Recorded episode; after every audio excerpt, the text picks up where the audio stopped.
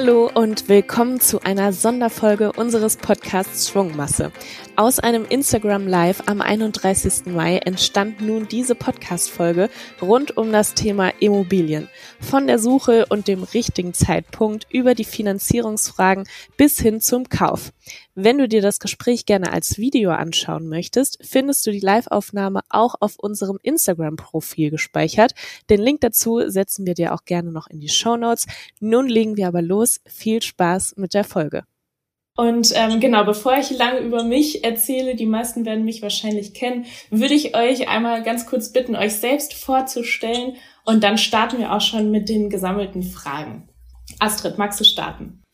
Ja, hallo, ich bin Astrid. Ich habe gemeinsam mit Daniela das Finanziell Magazin gegründet und äh, verantworte das jetzt als Chefredakteurin. Im Finanziell Magazin geht es rund um das Thema Female Financial Empowerment. Also wir äh, ja, schauen, dass sich Frauen ähm, um ihre Altersvorsorge kümmern, um ihre Finanzen kümmern, ermutigen sie dabei und ja, wollen selbst natürlich auch Vorbild sein. Und wir haben kürzlich auch einen Immobilienratgeber geschrieben, äh, das, äh, das Buch Unlock It, äh, gemeinsam mit der Dorothea Metasch. Und ähm, ja, da ist dann der Anknüpfungspunkt quasi auch zu dem heutigen Insta-Live. Ja, ich bin Daniela. Ähm, ich bin äh, ja ebenfalls Gründerin, Chefredakteurin vom Finanziellmagazin. Ich zeige es euch einfach mal. Wer es noch nicht kennt, das ist es. Die nächste Ausgabe werden wir auch tatsächlich eine äh, Immobilienserie starten. Äh, erscheint am 5. September. Ähm, also da auch ganz viele Immobilienthemen dann bei uns äh, im Heft und online sowieso. Ähm, ja, ich, für mich ist das auch ein Herzensthema, denn ich habe selber auch in Immobilien investiert. Äh, ich mag Immobilien neben ETFs und Aktien total gerne, ähm, weil die einfach so ein, äh, ja, ein schönes physisches Investment sind, was man sehen und anfassen kann. Das hat auch mit Emotionen natürlich zu tun. Aber ähm, ich finde auch langfristig betrachtet, Immobilien einfach ein starkes Investment. Ähm, vor allen Dingen, wenn man schon ETF oder Aktien und sowas hat als Basisaltersvorsorge, ist das für mich eine tolle Beimischung und deswegen freue ich mich, dass wir heute bei diesem Insta Live dabei sein können. Ich freue mich auch. Jetzt schon mal Danke an der Stelle und wir starten auch direkt rein. Ich habe nämlich vor ein paar Tagen eine Umfrage in der Story gemacht und da haben 87 Prozent geantwortet, dass sie sich eine Immobilie als Basis oder beziehungsweise als Bestandteil ihrer Altersvorsorge oder ihres ähm, Investments vorstellen können. Also das Interesse ist hoch. Für diejenigen, die jetzt vielleicht noch nicht wissen, ob die Immobilie für sie ein Bestandteil sein könnte, wie kann ich das denn für mich herausfinden, ob ich wirklich eine Immobilie entweder für mich selbst oder auch als Anlageobjekt kaufen möchte? Ja, zuallererst muss man natürlich das Buch Unlock It lesen, das ist ganz wichtig. ähm, und ähm, dann ist es auch, glaube ich, ne, ein bisschen vielleicht eine Typfrage. Ne? Also ob man Lust hat auf so ein Investment, weil es ist natürlich schon ein recht großes Investment.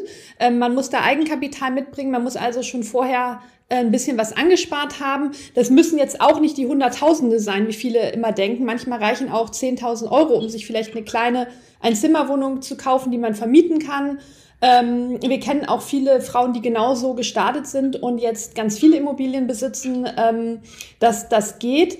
Ähm, man muss sich halt einfach damit wohlfühlen. Und wenn man sich unsicher ist, ähm, würde ich vorschlagen, dass man sich einfach mehr mit dem Thema befasst, dass man viel darüber liest, dass man dazu recherchiert, dass man auch auf ähm, den gängigen Immobilienportalen einfach nachschaut, Preise vergleicht und vielleicht auch einfach auf Besichtigungstouren geht. Einfach vielleicht nicht unbedingt sofort mit der Intention, ich kaufe jetzt heute eine Immobilie, sondern erstmal schaut, ähm, äh, kann ich mir das vorstellen, hier diese Einzimmerwohnung zu kaufen oder will ich die Fünfzimmerwohnung für mich selbst, um darin zu wohnen?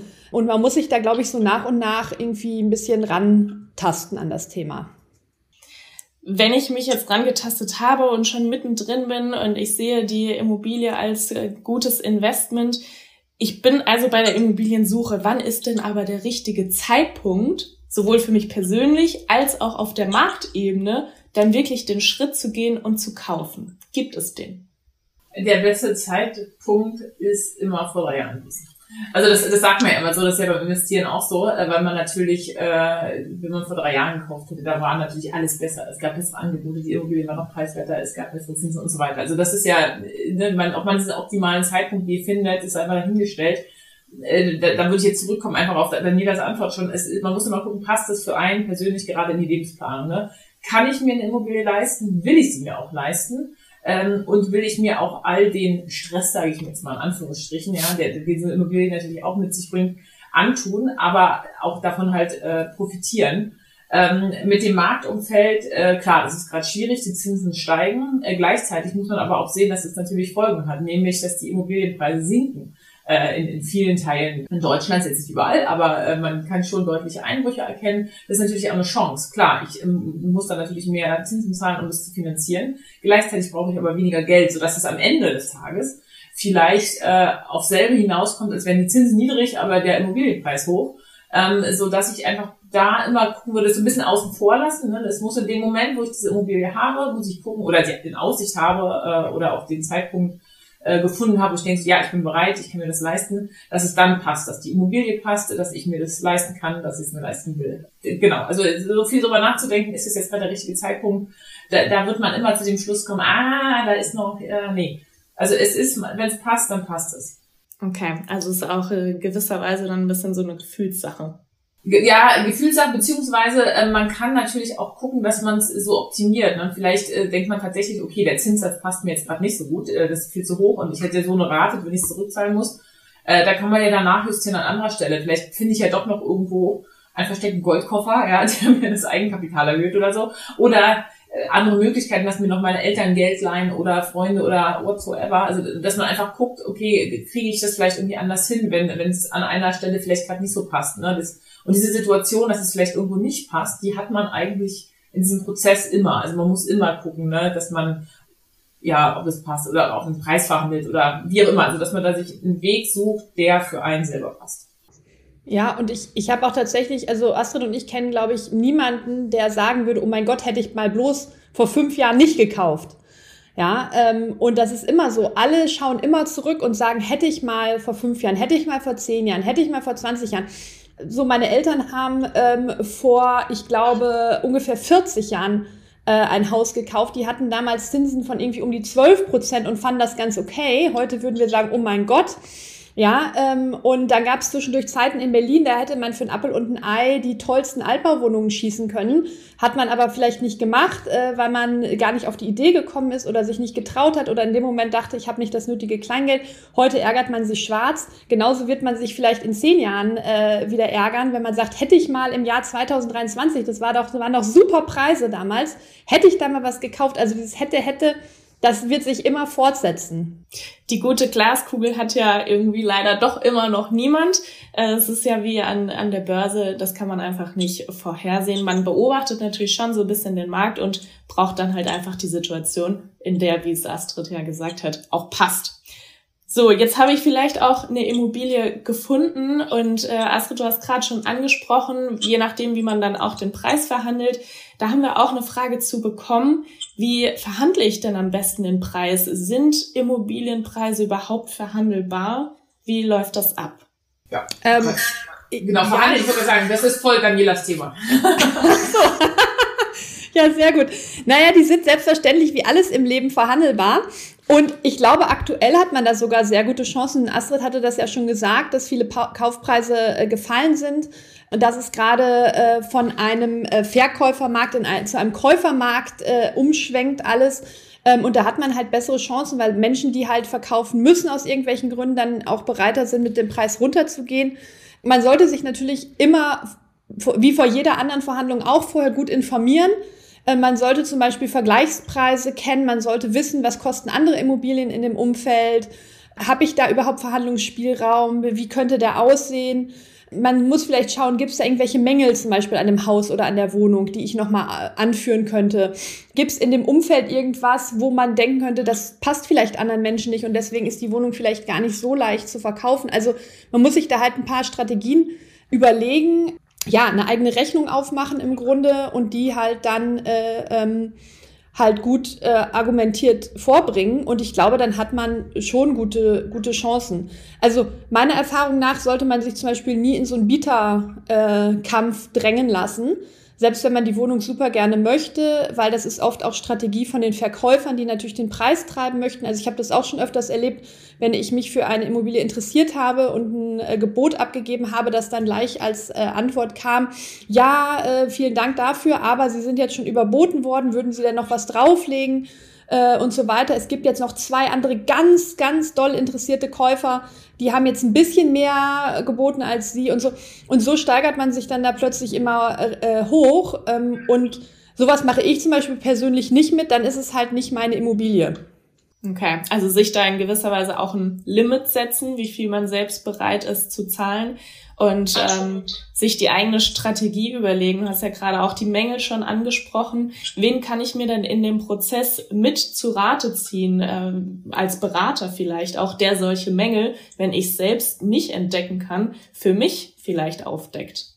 Also man, man sollte sich, glaube ich, immer, wenn man eine Immobilie kauft, also sei mal ist vom Fach, aber es sind ja die wenigsten, ähm, einen Gutachter, Baugutachter mit reinholen. Das kann ein Architekt sein, das kann ein Bauleiter sein. Also gibt es verschiedene, es gibt auch richtige Baugutachter, die sowas dann, oder Building-Gutachter, die sowas professionell lieben langen Tag äh, bewerten und angucken und äh, Mängel sofort sehen. Und das ist schon ein Invest, äh, ich, also ich weiß jetzt aktuell nicht, was sowas kostet, ich würde sagen zwischen 500 bis 1000 Euro. Ähm, der macht dann Gutachten, der sagt einem, okay, da, guck mal hier, die Rohre sind nicht okay oder whatever so passieren kann in so einer Immobilie, das ist ja relativ viel.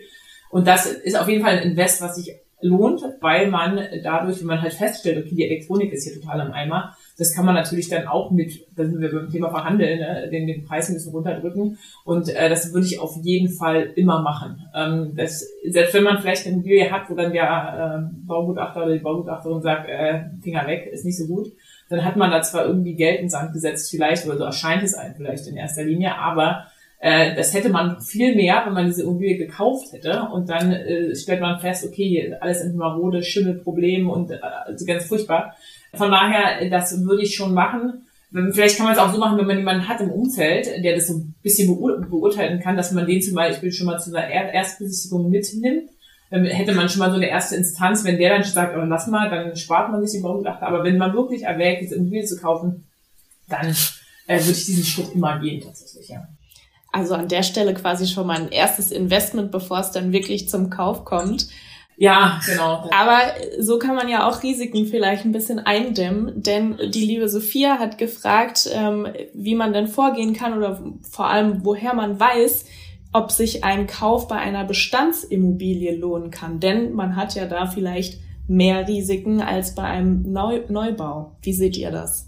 Ähm, nee, man hat natürlich, äh, aber Risiken haben wir auch beim Neubau, wenn man da kann ja auch Push am Bau sein. Also man hat diese Risiken grundsätzlich immer, deswegen, wie gesagt, an den verschiedenen Stellen immer prüfen, äh, was können für Risiken auftauchen. Bei einem Altbau ist das tatsächlich sowas wie Substanz tatsächlich. Ne? Also ist, ist dieses Gebäude intakt, äh, was muss da demnächst renoviert werden, äh, restauriert, saniert, modernisiert werden. Also dass man einfach diese ganze bauliche Substanz einmal abcheckt, eben durch ein Baugutachten oder ähm, jemand da, der vom Fach ist aber da kommen natürlich dann auch andere Sachen noch mit rein, wie wenn es ähm, eine Immobilie ist, die man vielleicht vermieten will. Ne? Da ist die Frage, sind dann Mieter oder Mieterinnen drinne? Ähm, wenn ja, wie ist da die Miete? Passt das zu dem Investment, was ich tätige? Also da muss man einfach mal einmal eine Runde rechnen.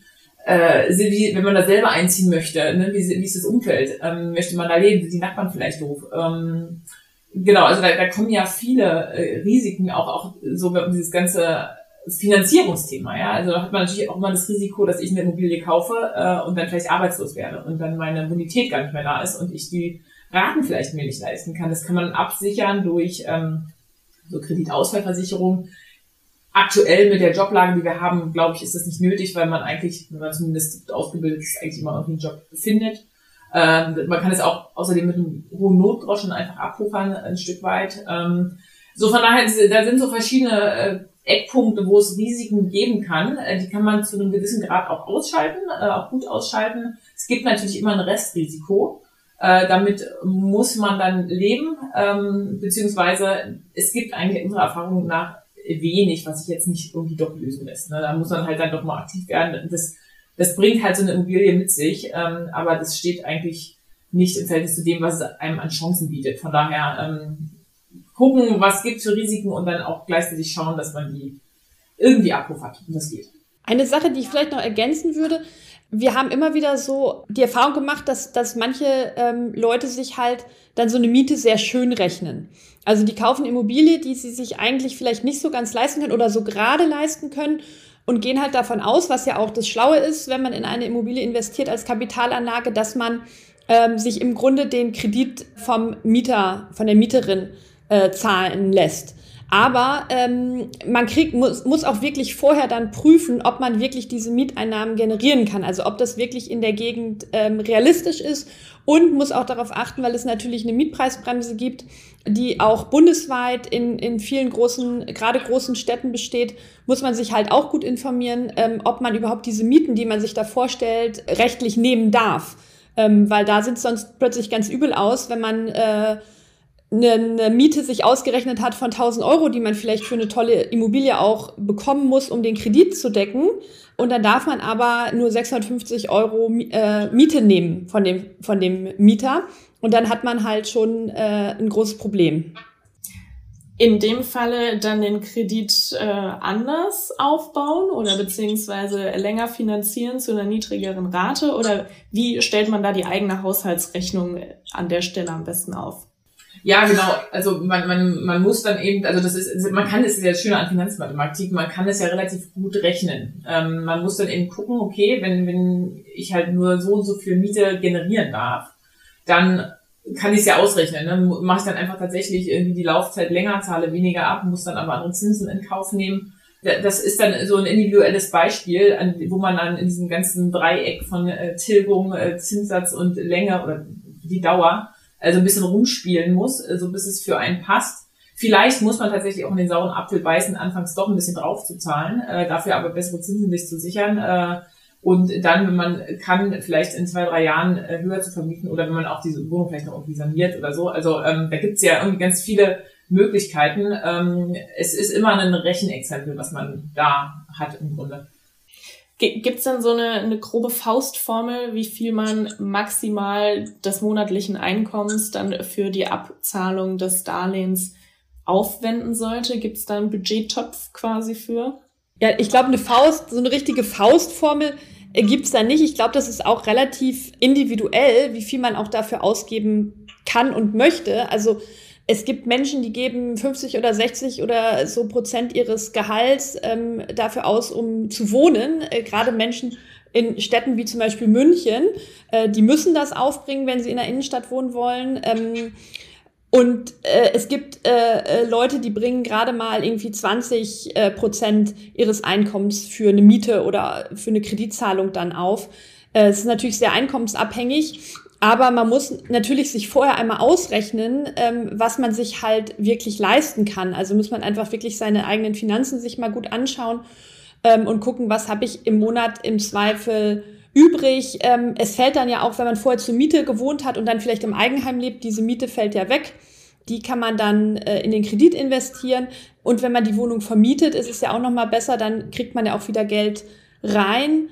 Ähm, und wenn man dann auch ein bisschen draufzahlt am Anfang, ähm, finde ich das persönlich auch gar nicht so schlimm, wenn man das vorher einkalkuliert hat, weil man zahlt ja da wie in so ein Sparschwein im Grunde ein. Also das, was man in diese Kredit, äh, in diesen Kredit, in diese Wohnung investiert, gehört einem dann ja am Ende auch.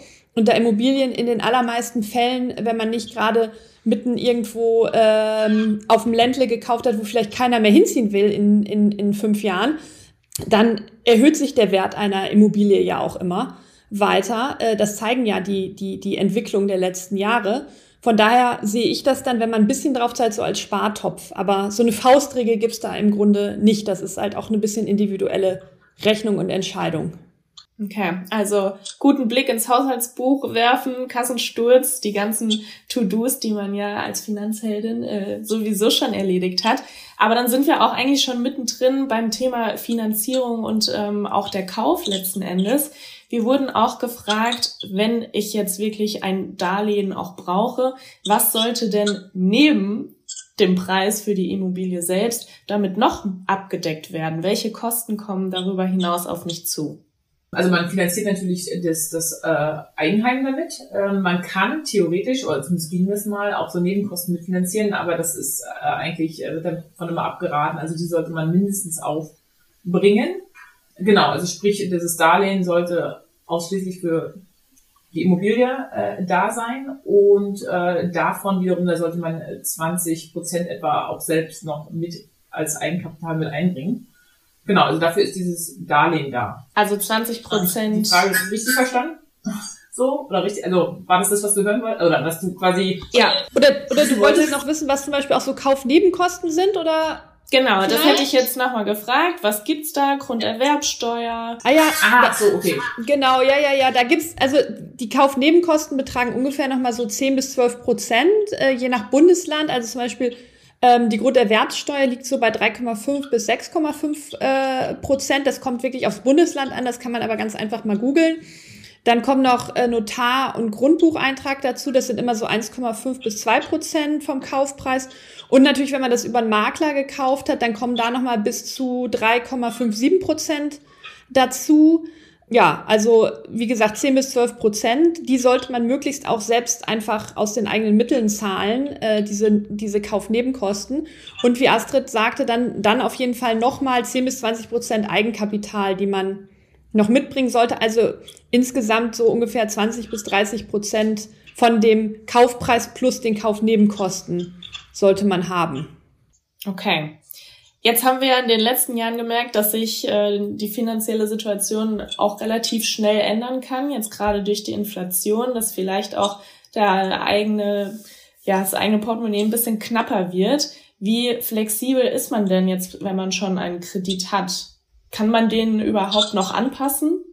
Ja, wenn man den schon hat, äh, also da muss man natürlich auf jeden Fall ins Gespräch mit der Bank gehen. Die sind in der, im Grunde auch immer gesprächsbereit. Also ähm, die haben jetzt auch nichts davon, wenn man diesen Kredit jetzt nicht mehr bedienen kann. Und selbst wenn dort vielleicht nicht festgeschrieben ist, dass man ähm, die, die Raten anpassen kann, dann sind sie vielleicht doch vorübergehend dazu bereit, das zu tun, wenn man mit der Bank spricht. Also wenn jemand das Problem hat, dass er Raten vielleicht nicht mehr bedienen kann, dann auf jeden Fall das Gespräch mit der Bank suchen ähm, wenn man den Kredit jetzt gerade erst verhandelt, wenn man eine Immobilie kauft, dann würde ich das immer mitverhandeln vorher. Ähm, das geht auch, äh, dass man sich der maximale Flexibilität mit rein verhandelt, also sprich, dass man Sondertilgungen mitverhandelt. Ähm, das heißt, dass man äh, einmal im Jahr in der Regel einen gewissen Prozentsatz des Kredits auf einmal einfach abstottern kann, zum Beispiel wenn man, weiß ich nicht, geerbt hat oder eine Sonderbezahlung bekommen hat oder so, dass das Geld dann eben benutzt werden kann, um einen Teil des Kredits abzuzahlen. Ähm, das, also wie gesagt, diese Sondertilgung würde ich auf jeden Fall versuchen immer mitzunehmen. Was auch geht, ist halt, dass man von vornherein eine ja, flexible Raten hat. Also dass man sagen kann, okay, ich kann jetzt mal mehr abzahlen, äh, weil ich eine Gehaltserhöhung bekomme, ich würde die Rate gerne aufsetzen. Oder aber eben auch, äh, jetzt ist gerade eng, ich bin, weiß nicht, in Elternzeit und äh, will die Rate gerne runtersetzen und das ähm, geht bei vielen Krediten auch. Manchmal ist es befristet, dann darf man das nur während der Laufzeit dreimal machen. Ähm, manchmal ist es aber unendlich äh, oft möglich. Ähm, das ist auch eine Verhandlungssache. Genau, die Sachen würde ich auf jeden Fall immer mit rein verhandeln, dass man da einfach super flexibel agieren kann, äh, weil das einfach gut ist. Man kann auch, es gibt auch so Kredite, wo sich der Zinssatz anpasst an die aktuelle Marktlage. Das finde ich persönlich immer äh, sehr kritisch, weil wir jetzt sehen, wenn jemand das zum Beispiel genutzt hat, ja, der, der, da entwickelt sich die Zinsen gerade in die Höhe. Deswegen bin ich an der Stelle äh, immer so, äh, dass ich sage, da ist es besser, einen festen Zinssatz einmal zu vereinbaren, weil man dann halt einfach weiß, okay, für die nächsten 10 oder 20 oder wie viele Jahre habe ich diesen festen Zinssatz, ich habe diese Rate, äh, ich, da kann mir jetzt nichts mehr passieren mit irgendwelchen Zinserhöhungen und so. Ähm, von daher da ist es besser, starr und fest zu agieren. Das ist, glaube ich, schon mal ein guter Tipp. Habt ihr denn aktuelle Insights oder Zahlen zu den durchschnittlichen Zinssätzen? Also hier schwanken zwischen drei und vier Prozent. Also ähm, je nachdem, es kommt ja immer darauf an, ne, man kann das so pauschal nicht sagen, es kommt darauf an, wie viel äh, Eigenkapital bringe ich selber mit. Umso mehr ich halt habe an Sicherheiten für die Bank, umso mehr äh, oder umso niedriger ist eben auch der Zinssatz. Wenn ich irgendwie ein ich nenne das jetzt mal High-Risk-Kunde bin oder Kundin, äh, wo, wo das Einkommen vielleicht äh, gerade so ausreicht, die Immobilie eigentlich ein bisschen zu teuer ist für den, äh, für die Lage oder so. Also wenn da so viele so Sachen sind, wo man sagt, ah, ähm, dann wird der Prozentsatz eher da so äh, bei der 4 liegen. Ähm, genau, das äh, variiert, das hängt an, an verschiedenen Faktoren. Ähm, aber also bei den äh, um die 1%, wo wir noch vor rund zwei Jahren waren, da sind wir nicht mehr. Davon müssen wir uns verabschieden. Und wahrscheinlich die Frage nach dem Blick in die Glaskugel, wird es sich die kommenden Jahre auch erstmal nicht ändern? Oder was sind da so eure Erwartungen? Hm, also ich ich, ich kann mir nicht vorstellen, dass es noch mehr steigt, weil natürlich, wenn die Zinsen steigen, äh, hat ja auch mal die Basis ja auf Notenbankpolitik, äh, was wiederum dann so ein ganzes volkswirtschaftliches, äh, äh so einen ganzen Kreislauf äh, losbrechen lässt, das dann eben auch äh, für andere, vor allem Staaten, wie hochverschuldete äh, Staaten, die Refinanzierungskosten steigen und so weiter. Also das ist so ganz ne, volkswirtschaftlich gesehen ein komplexes Thema. Und ähm, wenn man sieht, was, was es für Schulden Quoten bei Staaten gibt, dann kann man eigentlich die Zinsen nicht deutlich höher äh, oder nicht deutlich erhöhen. Deswegen glaube ich auch nicht, dass die, die Notenbank es ohne Ende in die Höhe treibt. Ähm, ich glaube persönlich, dass wir auf dem Level eine Weile noch bleiben werden. Es wird mal ein bisschen höher gehen, auch wieder senken. Ich glaube aber auch nicht, dass wir wieder zurückkommen zu diesem super niedrig Zinsniveau. Ähm, genau, also aber ja, also ich, ich könnte jetzt dir nicht sagen, was in zehn Jahren wieder der Zinssatz ist, ob wir da niedrigere Zinsen haben oder höhere. Ich äh, persönlich glaube, es gibt so einen Korridor, wo wir uns jetzt eine Weile lang bewegen. Okay, also da auch die Anschlussfrage, was tun bei steigenden Kreditzinsen? Ich glaube, die haben wir direkt am Anfang schon beantwortet. Man weiß nie, was passiert. Ähm, Daniela, du hast von deinen Eltern erzählt, die für 12 Prozent auch gekauft haben. Genau, also ich glaube, die Frage können wir an der Stelle schon mal abhaken. Dann wurde nach dem Bausparvertrag gefragt, macht der noch Sinn? Für äh, wen kann er sich eignen? Kommt drauf an. Äh, das ist, ist ja irgendwie so die Dauerfrage. Ähm, das hat sich früher natürlich gelohnt, wo es bessere Zinsen gab. Jetzt mittlerweile, es ist ja so, also Bausparvertrag setzt sich ja aus diesen zwei Komponenten zusammen, dass man erstmal so eine gewisse Sparsumme äh, anspart, dass man Eigenkapital hat und dann am Ende steht ein Darlehen, was man zur Verfügung hat, wo die Zinsen dann gesichert sind zu dem Zeitpunkt, wo man das Ganze abgeschlossen hat. Viele sagen jetzt, okay, macht einen Bausparplan äh, oder Bausparvertrag, weil jetzt könnt ihr euch die Zinsen sichern. Die sind ein bisschen träger bei Bausparverträgen, also noch ein bisschen niedriger als äh, jetzt tatsächlich äh, so. Ähm, dann kann man sich das sichern und hat dann in zehn Jahren oder wann auch immer dieses Darlehen dann äh, möglich ist, äh, niedrigere Zinsen. Allerdings weiß man natürlich, ob die nicht vielleicht dann sowieso wieder niedriger sind.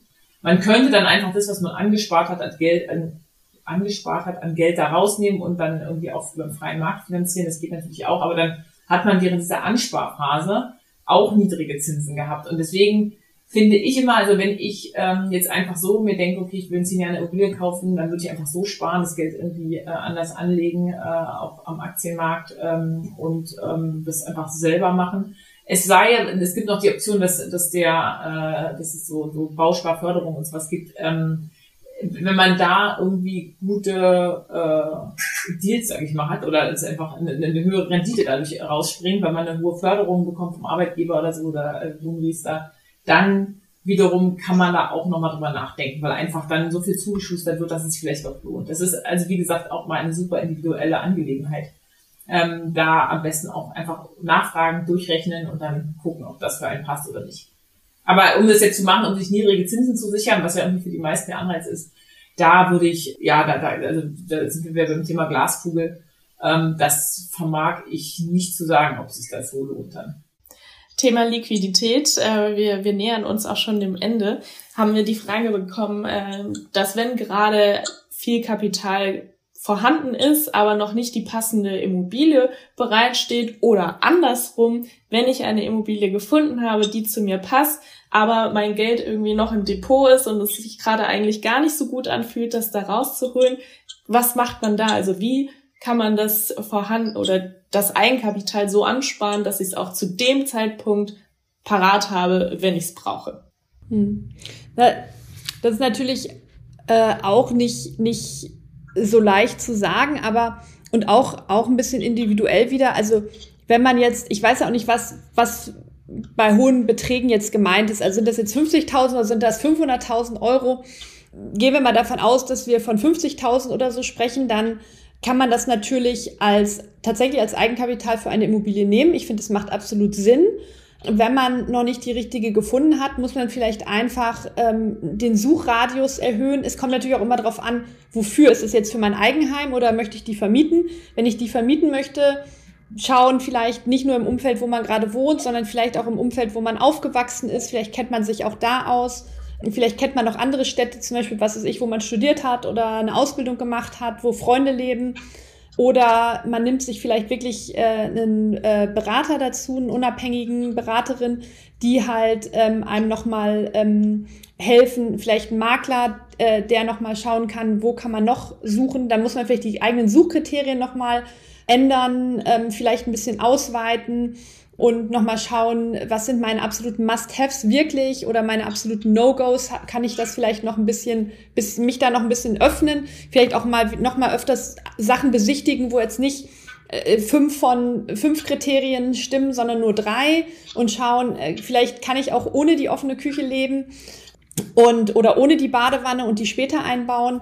Ansonsten, wenn das Geld, wenn man sonst absolut das nicht in Immobilie stecken möchte und das einfach auf dem Tagesgeldkonto liegen hat, dann würde ich das auf jeden Fall äh, in, in ETFs investieren, in Aktien investieren, äh, weil das einfach so rumzuliegen äh, zu haben, äh, so eine große Summe, das macht natürlich überhaupt gar keinen Sinn.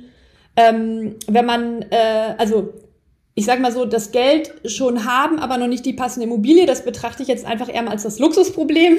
Äh, ich glaube, das lässt sich lösen. Ähm, wenn man natürlich die passende Immobilie hat, aber das Geld nicht, das ist natürlich viel, viel äh, größer. Aber in dem Moment ist vielleicht entweder nicht der richtige Zeitpunkt oder man muss sich halt andere Wege suchen, halt an das Geld zu kommen. Und äh, damit meine ich jetzt kein Banküberfall, sondern was Astrid vorhin auch schon angesprochen hat, vielleicht auch sich einfach mal umhören im Verwandten, äh, Bekannten, äh, Freundeskreis. Vielleicht gibt einem auch jemand einen Privatkredit da kann man auch mit einer Privatperson aus der Familie, wenn sie einem das Geld jetzt nicht schenken möchte, aber auch ganz normale Konditionen verhandeln, ganz normalen Vertrag aufsetzen, das geht auch. Vielleicht kann man auch, es gibt auch Arbeitgeber, die zum Beispiel Boni im Voraus auszahlen unter bestimmten Voraussetzungen äh, und die einem dann vielleicht das Eigenkapital äh, geben mehr sparen, äh, vielleicht das Geld auch nochmal anders anlegen, auch in ETFs vielleicht und, und schauen, dass sich die entwickeln. Die sind natürlich volatil, das kann auch mal in, nach hinten losgehen, aber das wäre so, so meine Herangehensweise. Oder sich eine kleinere Immobilie suchen äh, erstmal und erstmal eine kleinere Immobilie kaufen, die entweder vermieten oder selber darin wohnen, bis man das Geld zusammen hat, eine größere kaufen zu können und vielleicht die kleinere dann wieder verkaufen, das Geld als Startkapital für die große Immobilie nehmen. Das ist in anderen Ländern auch total gang und gäbe und völlig normal. Also egal, ob man in England oder den Niederlanden äh, oder den USA ist, so machen das da sehr, sehr viele Menschen. Nur Deutschland ist halt immer noch so ein Kaufmuffelland, äh, was die Immobilien angeht. Und da sind, glaube ich, nur 50 Prozent ungefähr aller Menschen hier leben in einer eigenen Immobilie. Ähm, und ich glaube, in Städten wie Berlin, München und so weiter sind das nur so 15 bis 20 Prozent ungefähr. Von daher, ja, da einfach vielleicht ein bisschen flexibler sein. Und nicht gleich schon die Immobilie. Man muss nicht mit 20 schon die Immobilie kaufen, in der man dann vielleicht mit 45 mit seinen Kindern lebt, sondern mit 20 kann es auch die ein- oder zwei Zimmer-Immobilie sein und dann entwickelt man sich von da dann in andere Gefilde dann. Noch als Anmerkung, man kann tatsächlich, wenn man, weil du auch meintest, wenn, wenn man vielleicht gerade Aktien hat, die man nicht verkaufen will, man kann diese Aktien als Sicherheit auch für die Bank äh, angeben quasi. Also dann hat die Bank da so ein bisschen die Hand drauf. Ne? Also wenn man dann verkaufen will oder so, dann ähm, will die da mitsprechen und äh, darüber auch mitentscheiden. Äh, aber das geht halt auch. Also wenn man sagt, okay, ich habe dieses Aktiendepot, das äh, will ich jetzt nicht verkaufen, aber das will ich als Sicherheit anbieten, dann gilt das als Eigenkapital. Also das kann man auch mal im Hinterkopf haben, dass man einfach schaut, okay, was habe ich denn so an Vermögensgütern, die ich jetzt nicht liquidieren möchte, die aber die Bank vielleicht als Sicherheit anerkennt. Mhm.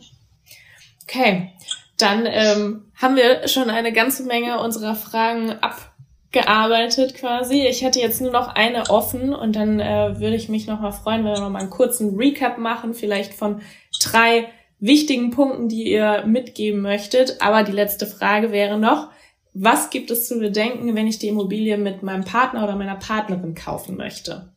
Also das ist ja immer so ein, so ein Stück Lebensplanung, und so würde ich das auch angehen. Äh, also dass man nicht nur die Immobilie isoliert betrachtet, ähm, sondern auch, wie geht's denn sonst weiter mit uns, äh, wenn wir mal irgendwie ein Kind haben, wer geht dann in Elternzeit? Da kann man auch sowas ja mit reinplanen. Wenn jetzt zum Beispiel einer irgendwie äh, das große Eigenkapital schon hat und der andere so gar nichts, aber mit einer Immobilie will und gleichzeitig sich bereit erklärt, für die Kinder zu sorgen und es dann einen Ausgleich gibt. Also dass man, dass man das nicht nur auf die Immobilie projiziert, sondern eben ganzheitlich betrachtet. Aber ich würde immer darauf äh, pochen, quasi, ja, dass es fair äh, gehandhabt wird, äh, dass nicht irgendwie, weiß nicht, in der Regel ja der Mann, der irgendwie äh, den besseren Job hat, das höhere Einkommen, nicht in Elternzeit geht und der dann die Immobilie kauft die Frau da nicht mit einträgt. Äh, also da muss man aufpassen. Und das erleben wir halt leider sehr oft noch, dass das äh, aber passiert. Genau, also dass, dass sowas einfach vorher besprochen wird, auch mit, auch mit der Option, wenn wir uns trennen, was passiert dann? Also, dass man das mitdenkt. Ist immer nicht so romantisch, aber sollte man tun. Ja, also auch offen reden und die Trennung direkt mitplanen. und hoffen, dass sie nie passiert. Und am besten vertraglich festhalten irgendwo. Ja, ja, das auch noch, genau. Okay, perfekt. Dann äh, würde ich sagen, kommen wir zum Ende. Ich habe eine ganze Menge gelernt und ähm, daher quasi von meiner Seite der Recap 20 bis 30 Prozent Kaufpreis, aber auch inklusive Kaufnebenkosten, die habt ihr genannt. Es muss aber in die persönliche Haushaltsrechnung reinpassen. Es kommt natürlich drauf an, ob man selbst darin wohnt und da sich quasi die Miete spart oder ob man das Objekt vermietet. Die eigene Suche so anpassen, dass es zur eigenen Situation passt, sei das in dem Radius, in dem man sich selbst auskennt oder gegebenenfalls halt auch noch darüber hinaus ein bisschen schaut, Berater hinzuziehen, also sich da quasi Hilfe holen und vorher auch schon investieren, damit sich hinterher dann doppelt lohnen kann. Und ähm, genau, den richtigen Zeitpunkt gibt's quasi nie, beziehungsweise immer, dass man dafür sich einfach schaut, dass es gerade zur finanziellen, aber auch zur persönlichen Lebens- und finanziellen Planung gibt. Möchtet ihr auch noch gerne einen Punkt teilen oder auch zwei oder drei? Ähm, ich finde es ganz wichtig, sich möglichst früh mit dem Thema zu befassen und früh zu starten, denn auch wenn man super jung ist und sich vielleicht in dem Moment die Immobilie noch nicht leisten kann, dann kann man aber da schon mal anfangen, äh, das Eigenkapital zurückzulegen. Und das haben viele nicht auf dem Schirm. Wenn man irgendwie den ersten Job hat und mit 20, 22 vielleicht anfängt, ähm, Geld zurückzulegen, dann kann man sich äh, gegebenenfalls äh, mit 25, 26 schon die erste kleine Immobilie kaufen und dann sich halt weiterentwickeln. Und das finde ich halt gerade für super junge ähm, Leute total cool. Und da würde ich mir wünschen, dass mir das jemand gesagt hätte, als ich 20 war, weil ich bin nämlich erst mit Mitte 30 auf die Idee gekommen und habe mich da sehr oft, hatte da sehr viele hätte, hättes. Das, was mich sehr geärgert hat im Nachhinein. Ja, mir geht's ähnlich äh, und wenn ich noch so ein Learning habe, beziehungsweise was ich immer allen raten würde, ist auch Flexibilität beim Kredit sich zu bewahren, weil es dann irgendwie ganz gut äh, immer anpassbar ist. Sehr gut, vielen Dank. Wir speichern das live auf jeden Fall und ähm, wir bleiben ja auch sowieso in Kontakt mit finanziell. Es gibt regelmäßige Leserfragen, die wir beantworten. Wir tauschen uns gegenseitig aus und deswegen auch von mir nochmal der Hinweis, gerne den beiden auf ihren Accounts folgen. Da gibt's auch Finanzwissen und ähm, genau, vielen Dank euch beiden und noch einen schönen Abend an alle. Und äh, bis Vielen Dank, dass wir dabei sein durften und danke, dass ihr alle zugeschaut habt. Dankeschön. Tschüss. Tschüss. Tschüss.